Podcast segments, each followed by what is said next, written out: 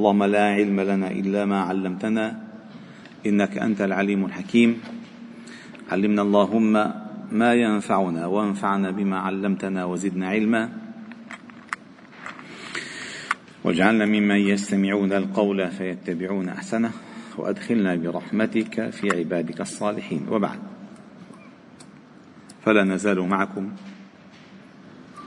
أيها الأحباب الكرام في مجالس سورة الكهف من فجر كل يوم جمعة.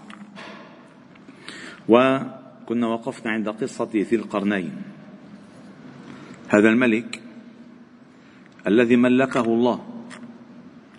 وكل ملك ولو كان كافرا فالله تعالى هو الذي ملكه. فلا أحد في الأصل لا أحد من البشر يملك شيئا. ابدا. فالله جل جلاله قال أنفقوا مما جعلكم مستخلفين فيه فأنتم ما تملكونه مستخلفين فيه. وقال تعالى وتركتم ما خولناكم وراء ظهوركم. أي ما, ما بين أيديكم هو عارية. هو ليس لكم هو عارية. والله جل جلاله لو لم يمهد لو لم يمهد للإنسان الاكتساب ما استطاع أن يكتسب. قال ذرني ومن خلقت وحيدا وجعلت له مالا ممدودا وبنين شهودا ومهدت له تمهيدا. فكل هذه من هذه من الله. الله هو الذي أخرجنا من بطون أمهاتنا لا نعلم شيئا ولا نملك شيئا. لا نعلم شيئا ولا نملك شيئا. هدانا للعلم وهدانا للاكتساب ووفقنا للتملك. وهذا التملك ليس على وجه الحقيقة بل هو على وجه العارية ليس على وجه الحقيقة. فمالك الملك هو الله. كل ما نملك نحن هو ملك لله تعالى. لذلك من الأدب دائما من الأدب مع الله تعالى وما أجمل الأدب مع الله لأن كلما ترقى الإنسان بالأدب مع الله كلما شعر بحقيقة عبوديته لله. وتذوق معنى أسمائه الحسنى وصفاته العلى كلما تأدب مع الله. لأن تعظيم الله تعالى في القلب هو المقصود من كل ما شرع الله تعالى من الدين. أن تعظم الله في عبادتك وأقم الصلاة لذكري في زكاتك. خذ من أموالهم صدقة تطهرهم وتزكيهم بها وصل عليهم. إن صلاتك سكن لهم. في صيامك لعلكم تتقون أياما معدودات.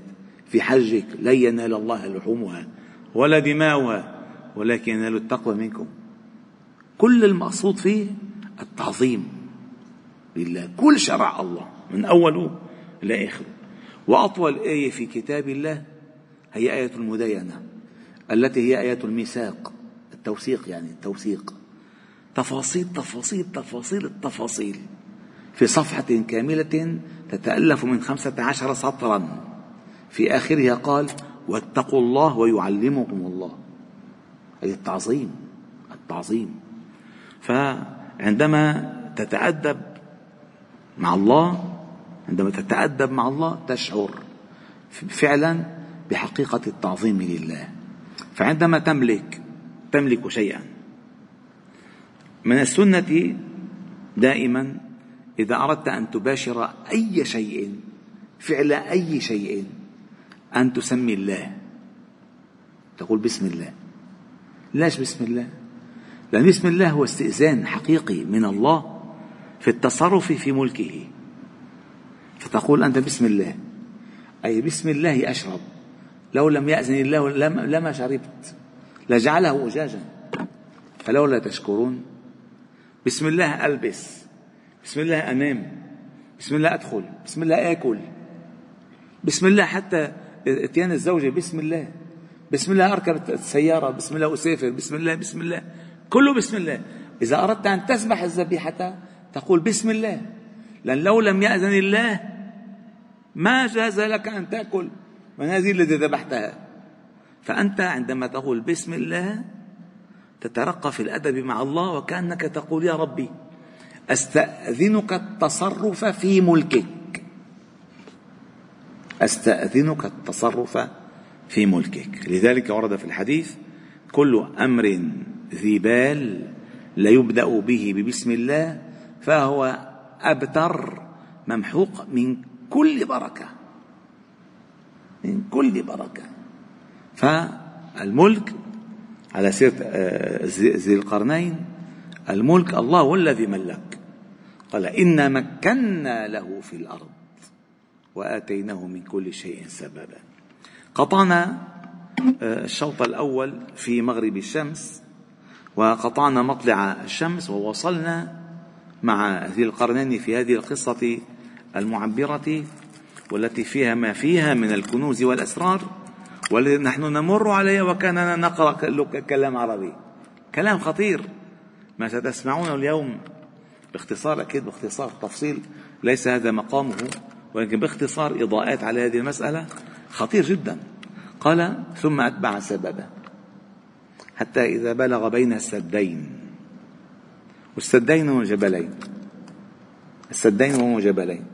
يعني وجد, وجد يعني وصل إلى إلى بيئة شديدة غليظة صخرية جبلية وعرة حتى إذا بلغ بين السدين. وجد من دونهما قوما أي من دون الجبلين قوما يعيشون هنالك لا يكادون يفقهون قولا. وفي قراءة لا يكادون يفقهون قولا. يعني قدرات محدودة. ولكن هل هي محدودة بالجبلة أم بعدم تدريبها؟ بالاثنين معا.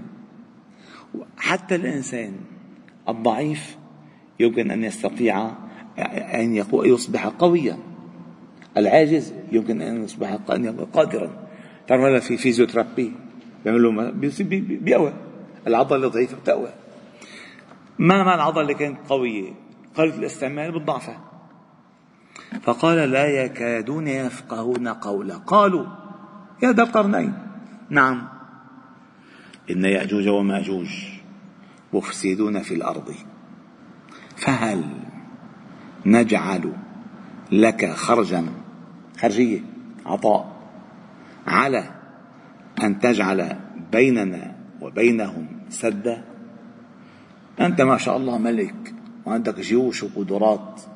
شو رأيك نعطيك أجار وتجعل بيننا وبينهم سدا ذو القرنين فهم. فهم. هؤلاء فهم طبيعة هؤلاء العاجزين. هؤلاء المستسلمين آه، آه، مثل ما بنقول آه، زورا للقدر. لا في ناس يقولوا يا أخي قدرنا هيك. من من قال قدرك هيك إذا تسلط عليك الظالم بتقول قدرك هيك بالعكس قدرك إذا تسلط عليك الظالم أن تواجه الظلم. هذا قدرك. لا تستسلم للكفر. لماذا هاجر؟ لأننا دخلنا عالم الهجرة. لماذا هاجر؟ قول قدري أنا قدري هيك. قدري يقعد بين أبو لهب أمية بن خلف. يعني قدري. لا. هذا ليس قدرك. يا عبادي الذين آمنوا إن أرضي واسعة. فإياي فاعبدون. والهجرة هجرة أساس. ومن يهاجر في الأرض يجد في الأرض مراغما كثيرا وسعة. ألم تكن أرض الله واسعة فتهاجر فيها؟ فلا تقول أن قدر هذا هذا استسلام في غير محله. أبدا. فأنت موجود في الدنيا لتقيم الحق. فما تقول والله قدري ما أقيم الحق؟ إذا لماذا الله أوجدك؟ أبدا. قل قدري إن عندما أقمت الحق أتاني أجلي هذا قدرك. بس أن أن أن تتهرب من التكليف بحجة القدر هذا لا يجوز أبدا. فقه فقه الملك ذو القرنين إلى مكمن العلة. مكمن العلة في هؤلاء. فإنه يا أخي اشتغل عنا. عملنا أنت السد عملنا أنت السد نحن نعطيك. أولا هذا اعتراف على أنهم يملكون. لأن نجعل لك خرجا. إن هن عندهم عندهم آه إمكانيات. في ميزوا بين اثنتين أساسيات أيها الأحباب الكرام. في إمكانيات في إمكانيات وفي مقدرات. الإمكانيات التي يمتلكها الإنسان والقدرات التي يستثمر فيها إمكانياته. القدرة على استثمار ما مكنك الله تعالى فيه. وهو الذي فعله ذو القرنين. قال إنا مكنا له في الأرض وآتيناه من كل شيء سببا ثم أتبع سببا يعني إمكانيات قوة استثمار لهذه الإمكانيات. قالوا على أن تجعل بيننا وبين سدا قال شوفوا الآية ما أجمله قال ما مكني فيه ربي خير.